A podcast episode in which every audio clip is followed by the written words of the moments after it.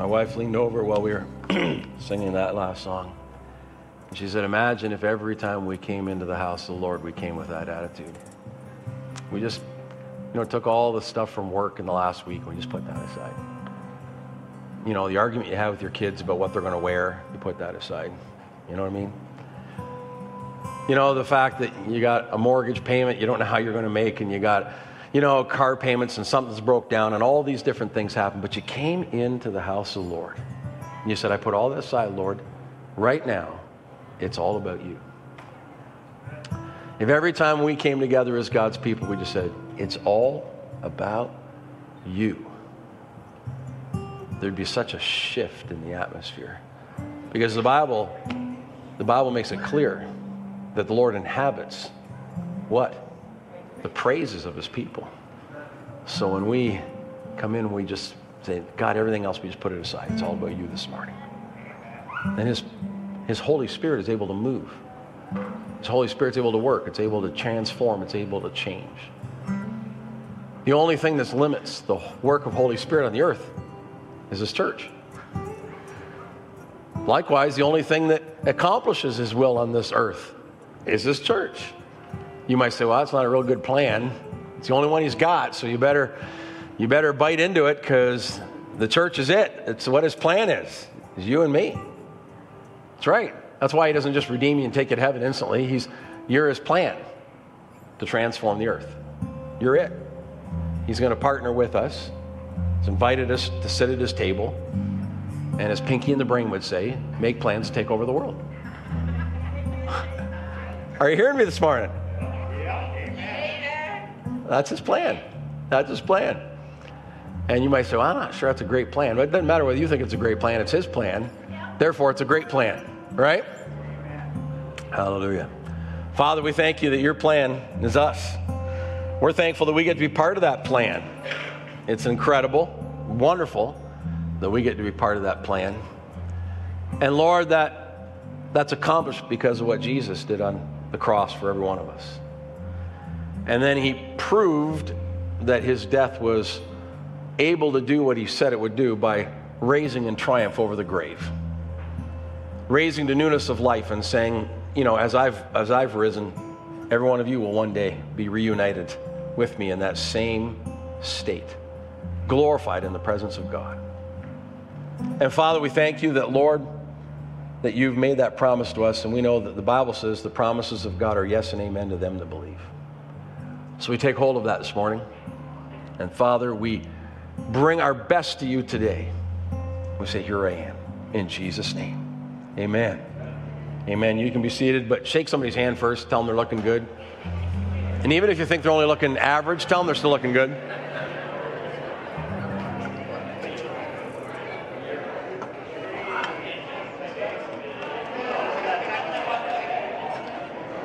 Thank you so much, worship team. Awesome, awesome job this morning. Praise the Lord. Hallelujah. Praise God. Well, we haven't talked about really about the gifts of the Father since May, because we had Ken in, and then it was Father's Day, and, and we had Jesse Canlon in, I should say, and then it was Father's Day. So um, it's good. Jesse and his wife, Erica, by the way, want to say thank you to the house. They, they had needed uh, an additional $4,500 to cover all of their costs while they were going to be in Israel from now until uh, September. And uh, they got all 4,500 here at the end of it. So just put your hands together. Thank you for that. Praise the Lord. They were thrilled. Said it was the best send off they could have had. They said they loved Desert Stream. They said if they lived in Belleville, this is where they'd be every Sunday. And uh, they were so grateful for the response and for the love. And they said they thanked everyone for the conversations, the questions, all of it in the foyer. They enjoyed every minute of it. And they wanted to just say thank you from the bottom of their heart and to keep praying for them while they're over in Israel, working with governments, trying to figure out how they're going to get, accomplish the vision that they have. Uh, and so getting the land and all that seems to be uh, something that's going to be not that hard, but getting all of the cooperation from the different uh, you know aspects of government, uh, sports, recreation, tourism, all of it. So they need your prayers in getting that accomplished. Amen. So uh, I like big faith and big vision, don't you? Come on. it's uh, exciting to be partners with them on that, so praise the Lord. Um, I'm just going to read uh, 1 Peter 4 7 to 11 again and go back just to that passage as we talk about the set of gifts we're looking at right now. And Peter said this, But the end of all things is at hand, therefore be serious and watchful in your prayers. And above all things, have fervent love for one another, for love will cover a multitude of sins. We've all heard that many times before, right? Famous passage. Be hospitable to one another without grumbling. But here's the verse I want you to focus on this morning. As each one has received a gift, Minister it to one another as good stewards of the manifold grace of God. If anyone speaks, let him speak as the oracles of God. If anyone ministers, let him do it as with the ability which God supplies, that in all things God may be glorified through Jesus Christ, to whom belong the glory and dominion forever and ever. Amen. Like I said, verse uh, 8 is the one that everybody knows from this passage, but it's verse 10 as each one has received a gift minister it to one another as good stewards of the manifold grace of God. As each one received, has received a gift. Here, his scripture making it plain. We've all received a gift. Turn the person beside you and say, You're gifted. You're gifted. Everybody's received a gift. Nobody's without. You might think, Well, I don't have any gifts. Yes, you do. You absolutely do. Everybody is gifted. And uh, Peter is saying, each one. That means everybody, right? Each one has received. That's an emphatic statement. He doesn't say he's possibly received, maybe received. And then he says, minister it to one another. So that's how we're supposed to use that gift, ministering it to one another. Sometimes we think the gifts are there to validate us, they're there to qualify us, they're there to make people look at us and go, wow, look at you. But that's not their purpose. Their purpose is so that we could lift one another up. We could minister to one another. We could build one another up. That's what they're there for. They're to be used to encourage, to equip, to exhort, to educate, to edify the body of Christ. And a bunch of other E words. Amen? and then the thing to remember is it's given to you by grace. And again, just like all of the gifts of God, you didn't do anything to, to earn it. You didn't do anything to deserve it. God didn't look down and say, Well, aren't you special? I'm going to give you this gift because you have worked so hard for it. He doesn't operate that way. Everything that we enjoy from the Father comes to us through the grace of God through Jesus Christ. Amen? The Bible makes that so plain over and over and over again that, that you, know, you know, just like salvation, everything else that comes to us, you don't have to work for it, it comes to us by grace. And the hard part about that is it's totally the opposite the way the world works. And you know, tomorrow morning you're going to have to get up and go to work. If you don't, you're not going to get paid at the end of the week. Those who are, you know, contractors own your own business, you know that if you don't get up and go to work, not only don't you get paid, but probably everybody else who works with you is not going to get paid either. That we live in a meritocracy, right? In other words, things come to us because we merit them based on effort, work, investment, et cetera, et cetera. That's what we live in. And society needs to work that way because we, uh, we are living in, in a fallen world. We're not in glory yet. You know, ever since the fall in the garden, the fields only yield their crops by the work of our hands, right? The trees only bear their fruit by the pruning and the trimming. How many know what I'm talking about? You got seed time and harvest, all those things are in there. They're necessary for us to be able, in the natural, to be able to obtain the things that we need. But there's also a spiritual thing that's going on at the same time. And the things of the Spirit don't get earned, the things of the Spirit are given by grace. Someone say amen. amen. And the reason they're given by grace is because there's none of us that could, could be good enough to ever merit the things of the eternal. The Bible makes that so plain not by works of righteousness, which you have done, right? But it's by His grace that we receive all things. Now, that doesn't mean that God doesn't honor investment spiritually. You ever met these people that they, uh, you know, they're, they're not only good looking and fit, right?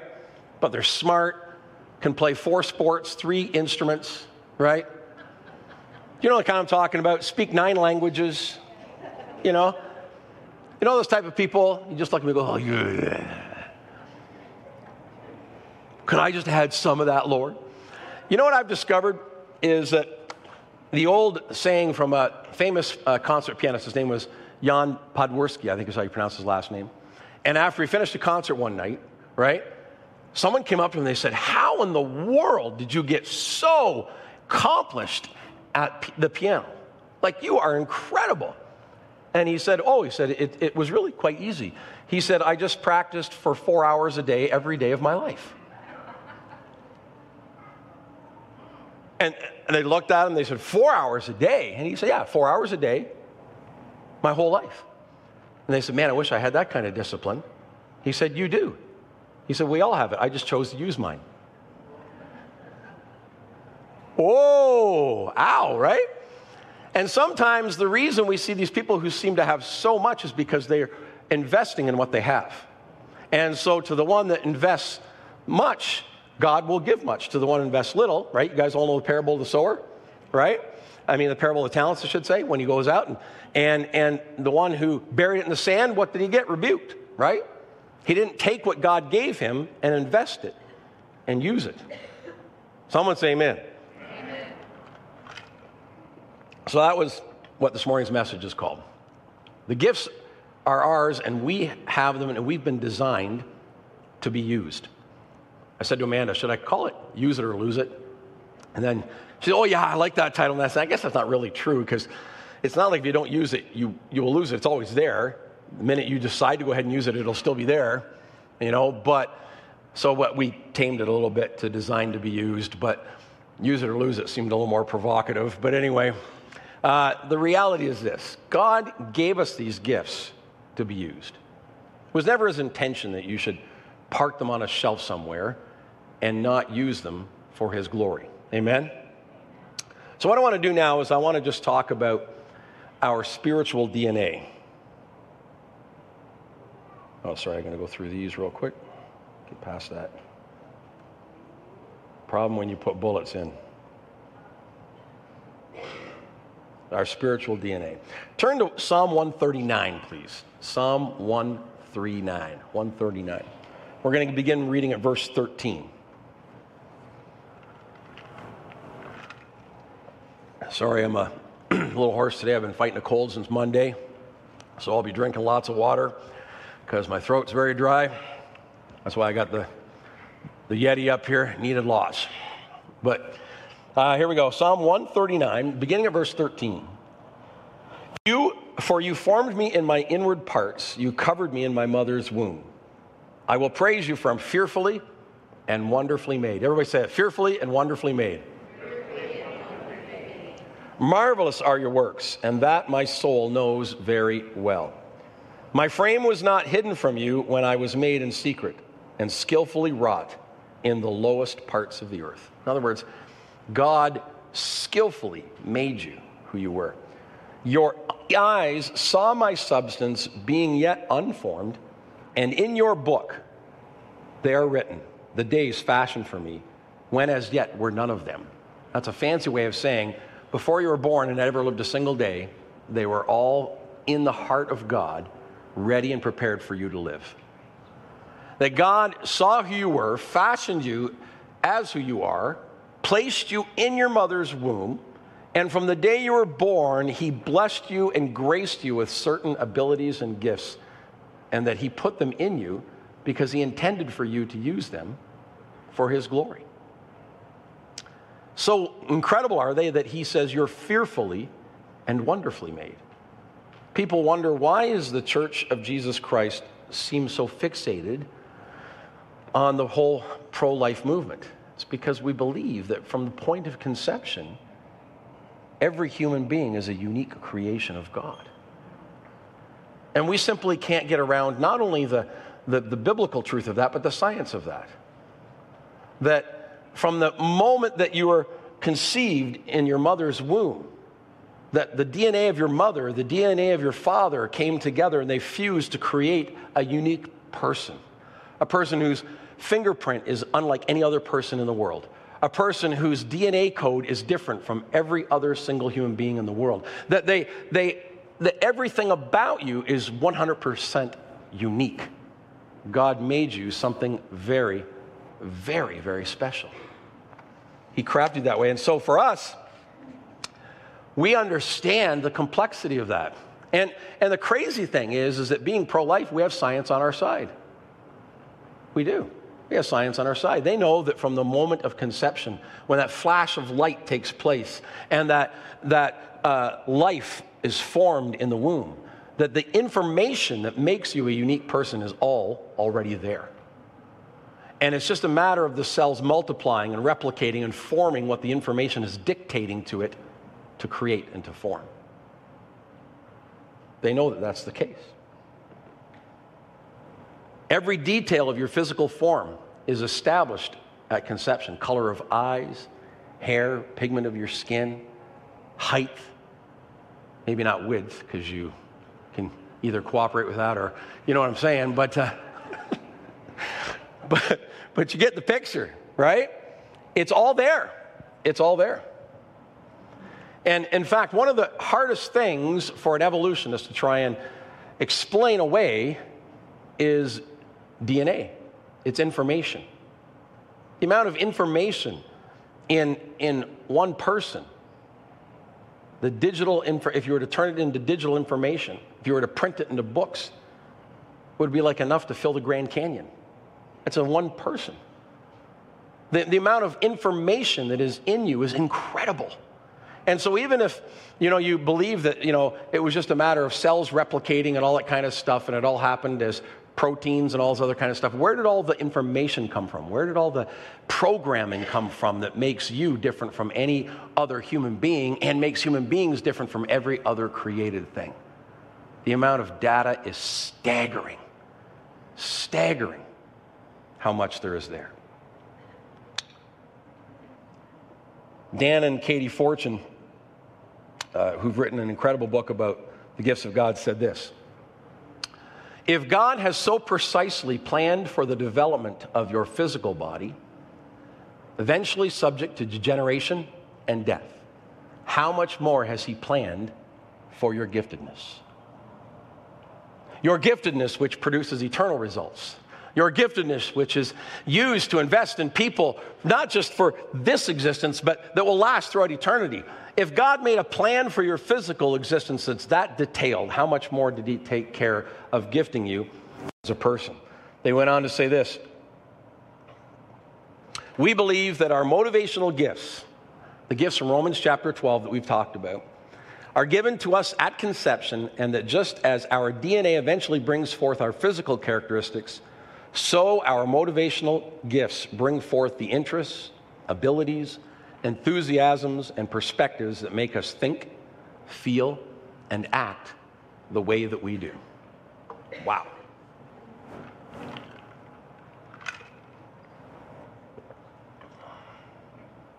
One of the things that reinforced this for the Fortunes as they were doing their research uh, and before they created their great book. And if you want to get one of those copies of the books, you can do the whole survey yourself and all the information. And we have copies of those. We'd be happy to to uh, you know get one of those to you and help you be able to do that. And if you've never done the survey before, we can also provide those for you. I know most of the people have done that before here, but we'd love to help you out with that as well. But a lot of their their their sense of this uniqueness that all of us have, and and how it's all programmed into us, and yet the understanding of how it's it's um, uh, not just something random, but it's put there by God is come from studying identical twins. All right? And so you can imagine identical twins will have many, many things in common, right? You know, you look at them and you see them, and you know, physically, they're often mirror images of each other. In fact, you have to sit there and go, ah, you know, even their hair seems to want to fall the same way. And unless they do something purposeful to make a distinction between the two, if, with identical twins, often you can't tell them apart, right? And so listen to, to this. This is absolutely staggering. That they discovered when doing their survey of twins, uh, separated by distance and even years of contact, that the results were nearly identical by these twins. And in their excellent book, Discover Your uh, God Given Gifts, they recount the findings of a research article in the Reader's Digest in 1980. Listen to this Identical twin boys, born in Ohio 40 years ago, were adopted by different families shortly after birth. After 39 years apart, they were reunited, And it was discovered that each had been named James. That each had law enforcement training. They went into law enforcement. Each one liked mechanical drawing and carpentry. Each married a woman named Linda. Not making this up. Each had a son. One named the son James Allen with one L. The other named his son James Allen with two L's. Seriously. Both had divorced and then both married a second woman named Betty. both had dogs named Toy. And both favored the same St. Petersburg, Florida beach for their vacations in the wintertime. Isn't that amazing? I mean, come on. That's just the most crazy thing I think I ever read. And that just shows you how, when God puts that stamp on us, that God, God made these t- twins not just identical physically, but He put all of the same types of giftedness and preferences and everything in them as well, so they would truly be something marvelous from the womb. Amen? That's incredible. These two boys were raised apart in different homes. They had no living opportunity to bump into each other and weren't re- brought back together until they were 40 and rediscovered each other and then recounted these uh, you know, hobbies and all the rest of it. Clearly, something more fundamental than external forces and physical DNA is involved. Something I believe that's put in us at conception in Christ Jesus as well. And so, I have a little thing I want to put up here for you. So, if we could, uh, so this is how God designed me, all right? So, God made every one of us with three components mind, will, emotions, right? And so then God gifted us uniquely as well. First of all, He's made some teacher. The teaching gift obviously works primarily with the mind, right? That's pretty easy to understand. Then he made some to be perceivers. The perceiver gift operates primarily out of the area of the will of the soul, right? And functions in that area. Then he made some to be compassionate. The compassion gift operates primarily out of the emotional area of our soul, right? Mind, will, and emotions. But he made some people to be administrators. The administrator gift operates out of mind, but also the area of the will, having to make decisions and work with people. And, and, and not just does it take organizational thought, but it takes the ability to function and discipline the will then some people are called to be exhorters.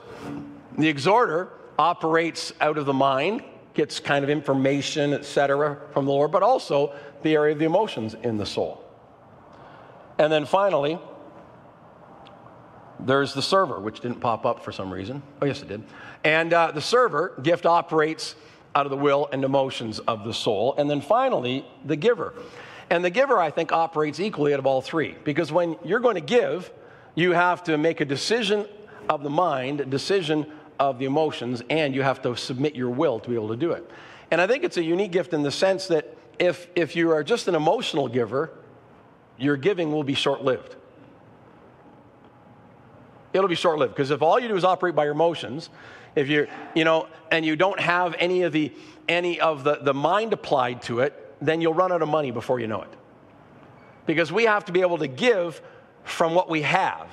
And if we don't have the mind of the Lord and the discipline of the Lord, the money will run out very fast. So many people who uh, give, but they're just emotional givers and they're not principled givers, they run out very quickly. Right? You hear what I'm saying? But then you also, you also need to be somebody who exercises your will. If you're going to give, you have to willfully submit those finances to the Lord.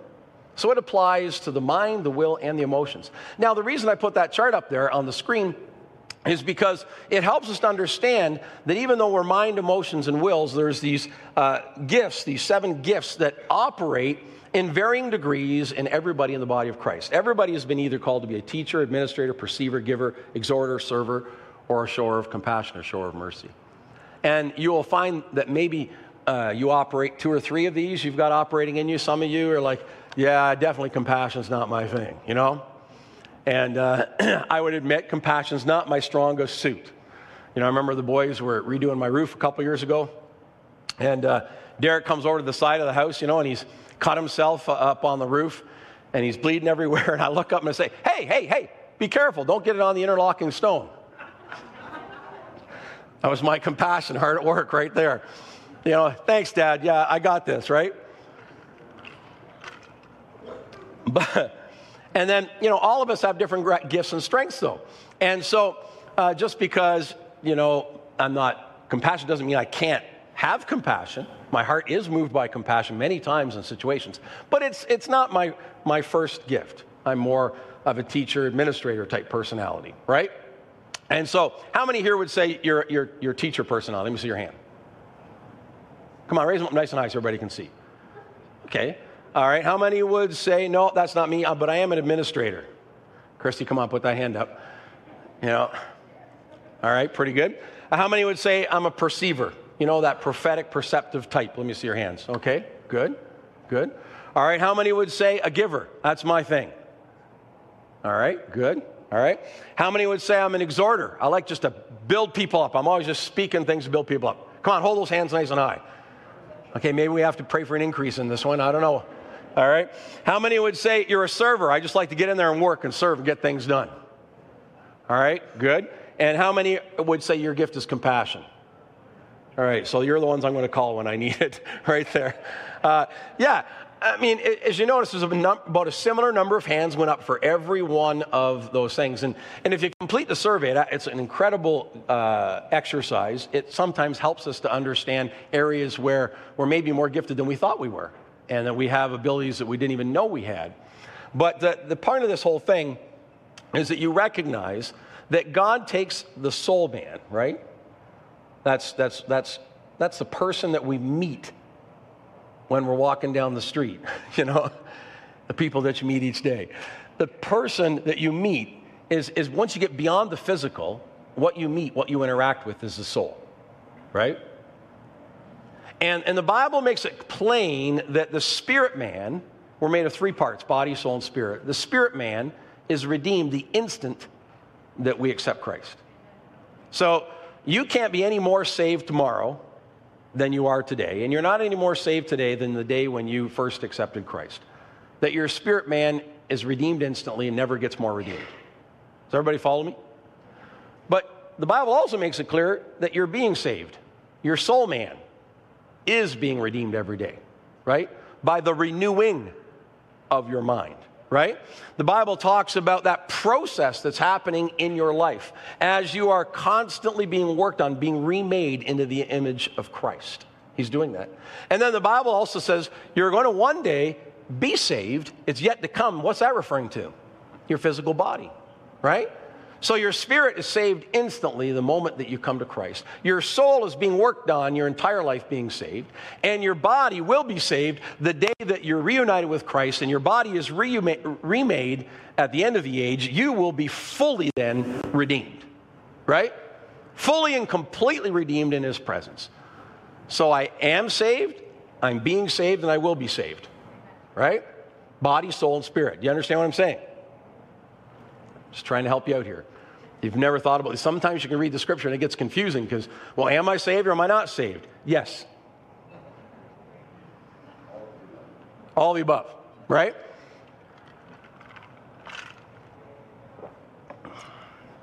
But here's the point when you meet that person and you're talking with them, when you get past the body, you get past the physical, the connections that we make, the relational connections we make, the, the things that we work together with is that soul man, that soul man that's being worked on all the time in the body of Christ.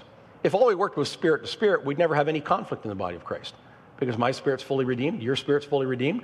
We're both loved by God and going to be in his presence. But no, the person I'm dealing with is a soul person. And Anissa's got to deal with that soul person, me, and I got to deal with it in her. And we got to find a way to love each other even though we're different. You got to love each other even though you're different. And God wired us all differently so that we could reach this world which is beautifully different and diverse. And when we work with people and we're working person to person, we're actually working soul to soul. We're working mind, emotion, and will. We have to consider all of those elements together and how that person's wired so that we are able to have connection and build strength in the body of Christ. And it's wrong for us to think everybody should think like us. If, if you think everybody should think like you, you're in trouble. And especially if you think your spouse should just think like you, you're in trouble. How many know what I'm talking about? Lloyd, I think your hand was the fastest one up there. You know, they, the, the voice of experience, you know, uh, maybe just beat mine by a second. I had it, you know, just running up there. But they don't think like us. Praise the Lord, they don't. Amen? We make a much more complete package when we have two minds together, two souls together, two spirits together, working together for the glory of God. Amen? Much, much better when there's the two of us. Much more complete picture of God. And then the fact that we choose to love one another and to build one another up and to support one another, even though we're different, is an incredible picture of the unity in, in Christ. That the church works together, every part in the body working together working together for the sake of the gospel. Amen? Hallelujah. So God's called us, as diverse as we are and as different as we are, to work together. And He's called us to take what we have and to use it for His glory. And so if you've got a gift and you have a gift, you need to be using it. That's why. That's why I'm, I can't be a believer in Lone Ranger Christianity. You know, the people that they just, well, I'm just doing my own thing. I don't need the body of Christ. Well, you're right. You don't need the body of Christ to be saved, right? The minute you came to Christ, remember, your spirit's saved. But you do need the body for your soul to be experience its fullness and its continuous work. Because the Bible says, as iron sharpens iron, so does one man or woman's countenance sharpen another. You need the people in the body to refine you and they need you to refine them. And that beautiful experience of working and living and loving together is what makes us complete and whole. And so if you isolate yourself from the body of Christ and say, I'm just going to do my own thing, then you deny yourself the growth that God wants you to make, and you deny others the growth of in you. You might just be the sandpaper to somebody else's finished work. You're like, hmm, I like that. I'd like to be somebody's sandpaper. I like rubbing people the wrong way. No, no, you're going to rub them the right way, the God way. But everybody understand what I'm saying? We've been created to work together. And I believe it grieves the heart of God when we stand back and say, I don't, I don't need you. Paul even went to great lengths to make it so explicit in the Bible that the hand can't say to the foot, I don't need you because you're not a hand. The foot can't say to the eyes, not, I don't need you because you're not eyes, and et cetera, et cetera. And it goes through the whole thing. Every part of the body needs one another, or else we're not a body. Hello? Amen. So, inside of every one of you are these gifts, just waiting to come out, just waiting to be released. And a number of years ago, I found this illustration. I think I showed this to you guys three or four years ago. But it just blew my mind when I saw it, and I thought, I'm going to I'm going to remind you of it again this morning before we go, eat a go and eat a hamburger, all right? So, those of you who weren't here three or four years ago, you probably won't have seen this. But how many have ever heard of Death Valley? This is a picture of it. It is the driest, hottest place in the Western Hemisphere the driest and hottest place in the, in the Western Hemisphere. Now, listen to this. In 2005, seven inches of rain, seven inches of rain fell on Death Valley. All right? It got seven inches of rain. You're saying, okay, big deal.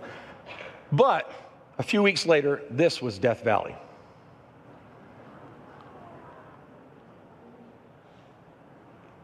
This was Death Valley just a few weeks after seven inches of rain. Somewhere buried beneath the soil, cracked and hard as, as concrete, were these incredible seeds of potential. All it took, all it took was for the rain to hit those seeds. And no matter how hard that ground had been and how dry it had been and how long those seeds had been sitting there, boom, they came forth to life. And that was Death Valley. Only happens once or so a decade that they get this kind of a, of, of a rain, but those seeds, every time they're given the opportunity to bloom, they come forth to life. Those seeds are just like the gifts that God has given you. Now, you have a choice. You can take the gifts that God's given you and you can, you can put them in the ground and you can be Death Valley. But God never intended the church to be Death Valley. God, by His Holy Spirit, wants to pour out Himself upon us, and He wants to water those seeds. He wants to bring the, His living water and deposit it on those seeds. And when He does, it doesn't matter how dry and inactive that church body has been, if they will let Holy Spirit come and water them and they will use what they have for the kingdom of God, life will come forth. It will come forth. And that's what God wants to do with the church of Jesus Christ. He wants to move our country from a death valley to a place of life. But He needs the church to do it. You know how many Christians I talk to that, A, don't even want to pray for government, don't bother to vote, don't bother to, to get involved in anything that would help change. Don't get involved in any kind of social organizations, programs, education, anything.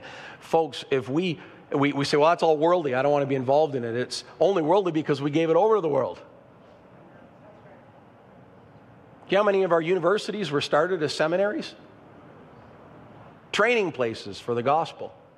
How many of our hospitals were started as Christian places to minister to the sick and the infirmed? How many of our schools were created out of Sunday school, out of the, the desire to teach kids to read and write so they could read and, and, and understand the Word of God? Folks, I'm telling you, when we go like this and say, well, that's, that's the world, we have cut ourselves off from the potential that God wants us to have.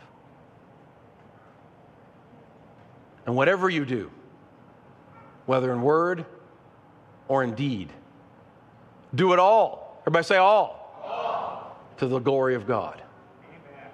Amen. Amen? Amen? God has called us to get involved in every aspect of society. It's time to engage, church. You don't have to be obnoxious. You don't have to go to work every day with a t shirt on that says, I love Jesus, and if you don't, you're going to hell. You know what I'm saying? It's not what God's calling you to do. But He is asking you to bring your light and to bring your, your, your presence of God into every environment you go. If you own a business, He wants you to run it with integrity. He wants you to be somebody that when they call on you for their service, for whatever their need is, they get the best service. They get somebody who comes in who's polite, who's kind, who's uh, somebody who does the work that they said they were going to do and charges a fair rate for what that work is. That when they you know, sit under you in a classroom, that they know that there's something different about you, that you're a teacher who has character, who's able to operate with grace. That when they you know, go to the hospital and you're the, the nurse or the doctor or the person who tends to them, that you're not just, they're not just another number, they're not just another person walking in, but you actually care about the person who's in front of you. No matter what area you're called to work and to serve, that you do it as somebody who's bringing the presence of God into that environment. God gave you those gifts, so you use them. And we use them out there just as much as we use them in here. Someone say amen. amen. All right. Stand with me this morning. I can smell hamburgers already going. I told them I'd be done at, at 11:30. If you look back there, it's 11:26. That's pretty impressive, I'd say. What do you think, Mark? Impressive. I'm going to pray, and then you got some instructions. Perfect. Mike's over here, buddy. Father, I just thank you that God you have called us, Lord, to be uh, conduits of your presence, the holy water that sprinkles our society and turns it from a death valley of dry and cracked ground into some place that brings forth life. And Father, that God, as we use the gifts that you've given us to uh, see people's lives connected, transformed, uh, Father, reworked by your glory, by your grace, that God, there is no, there is no area where, Lord, you will not make a difference if we'll let you work through us. And so, Father, today we ask God for your, your grace. We ask, Father, for your strength to do the things that you've called us to do.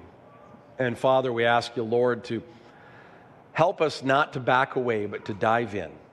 And Lord, to, as my wife and I say, I often say to each other, sometimes it's just hard to do the right thing. But Father, give us the grace to do the right thing because, Father, you've positioned us there to be the instrument of the right thing at the right time.